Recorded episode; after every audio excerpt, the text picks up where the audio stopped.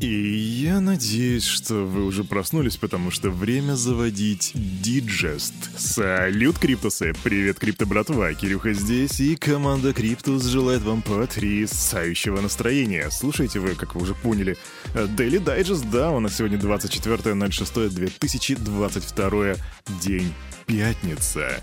Ставь лайки в комменты, если любишь пятницу прямо как я. Да, а, собственно, чё, чё, чё, чё хотел сказать. Мы начинаем с вами сейчас делать анбоксинг рынка, а потом сделаем обзор новостей. И если для тебя это было неожиданно, то ты редко слушаешь Daily Digest и этим расстраиваешь Кирюху, так что исправляйся.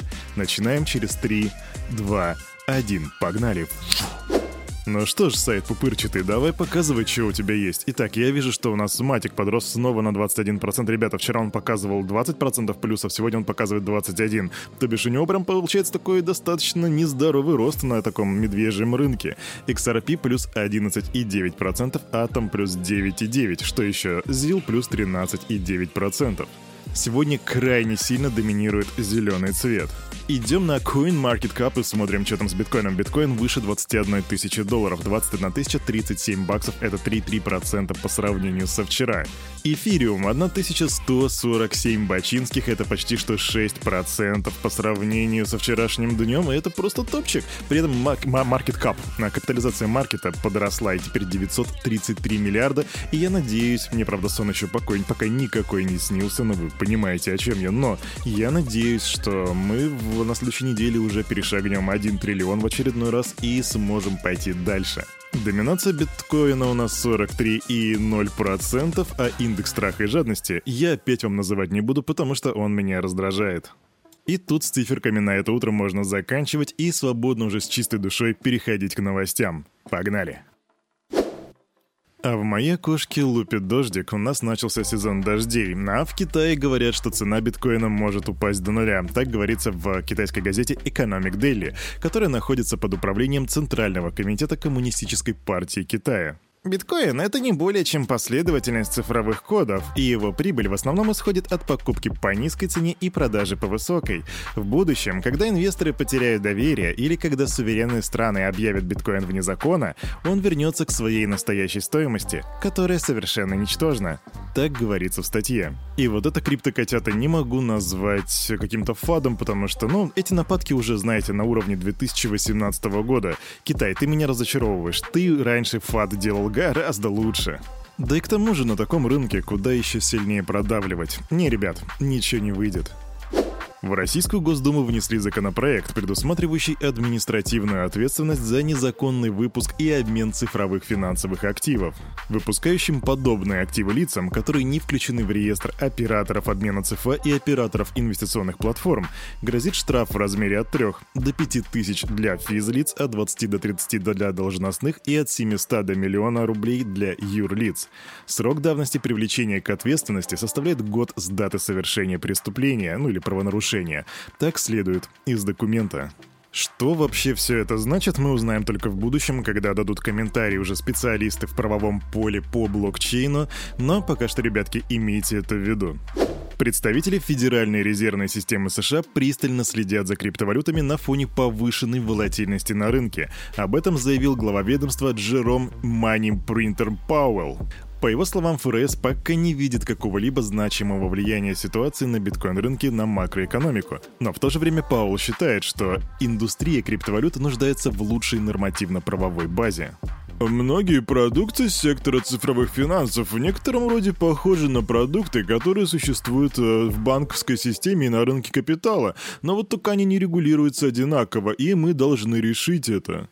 К Джерому Паулу можно относиться по-разному, но вот то, что он сейчас говорит, с этим я полностью согласен. У нас действительно пока что все еще дикий-дикий Запад. И рано или поздно мы придем к какому-то нормоправовому регулированию, и это действительно нам необходимо. Вопрос только в том, что он заявляет это спустя 4 года после того, как это сказал Гэри Генслер. И это в очередной тысячный, пятитысячный, десятитысячный раз показывает, насколько существующая экономическая система неповоротливая и неудобная. Идем дальше. Как один из ведущих игроков отрасли, Binance обязаны защитить пользователей и помочь выжить остальным участникам индустрии, однако существуют плохие проекты, которые не следует спасать, так заявил глава биржи Чан Пен Джао. Как вы знаете, текущие рыночные условия являются сложными. Поскольку мы являемся одним из крупнейших игроков отрасли со здоровыми денежными резервами, мы обязаны защитить пользователей. Мы также обязаны помогать игрокам индустрии выживать и процветать. Это так, даже если нет прямой выгоды и мы сталкиваемся с отрицательным ROI. ROI, ребята, это окупаемость инвестиций. Джао также отметил, что некоторые компании и продукты плохо спроектированы, управляются безграмотно и эксплуатируются с ошибками. По его словам, на смену этим продуктам придут более удачные, а потому спасать их не нужно. Их не следует спасать. К сожалению, некоторые из них имеют большое количество пользователей, частично приобретенных с помощью раздутых стимулов креативного маркетинга и чистых схем панцы. И это все верно. Проблема заключается в том, что по какой-то причине многие из этих проектов торгуются на вашей бирже, мистер Джао. Как вы бы это прокомментировали? Глава Terraform Labs Док Вон верит в успех проекта Terra 2.0 и не считает себя мошенником. Об этом он заявил в интервью The Wall Street Journal. Я глубоко уверен, что мы сможем стать сильнее, чем были. Многие разработчики находятся сейчас в процессе перезапуска своих приложений в новой сети. По словам Док Вона, из-за краха Терра он потерял практически все свое состояние. Он добавил, что не считает себя мошенником, поскольку и сам полностью уверен был в устойчивости UST. Я уверенно делал ставки и уверенно поддерживал UST, потому что верил в его устойчивость и ценностное предложение. Я проиграл, но мои действия на 100% соответствуют моим словам. Есть разница между неудачей и мошенничеством. Так сказал Док Вон. Экстренная новость. Cross-Chain Most Horizon был взломан. Украдено 85 837 эфиров или 98 миллионов долларов. На данный момент мост остановлен, а команда Harmony начала работать с властями, биржами и экспертами для поиска хакера и возврата средств. Атакован был мост к сети Ethereum и биткоин мост не пострадал.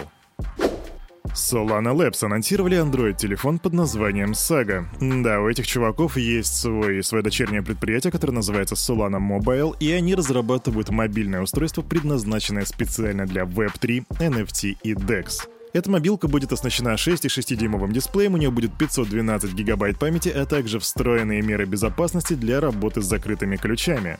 Насколько Кирюхе удалось выяснить, там будет что-то вроде защиты от передачи данных во время зарядки. Как я понял, это будет такой своеобразный гибрид между холодным кошельком и телефоном. Но пока все еще информации об этом устройстве мало, и что-то мне прям хочется о ней, на нее посмотреть какие-то обзорчики или типа того. Что же по ценнику? Устройство уже доступно для предварительного заказа за депозит в 100 долларов, а сам смартфон будет стоить до 1000, и его запуск запланирован на начало следующего года.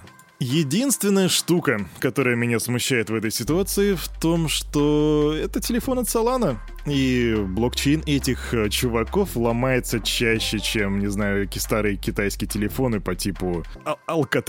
Поэтому как будет работать их телефончик, на самом деле пока что не особо понятно и не вызывает в действительности у Кирюхи доверия. Но это мое персональное мнение. А на этом, на это утро у этого парня за микрофоном все. С вами, как всегда, был Кирюха и команда Криптус желает вам потрясающего настроения. И помните, все, что здесь было сказано, это не финансовый совет и не финансовая рекомендация. Сделайте собственный research, прокачивайте финансовую грамотность и развивайте, вкачивайте критическое мышление. Увидимся в понедельник. Adiós.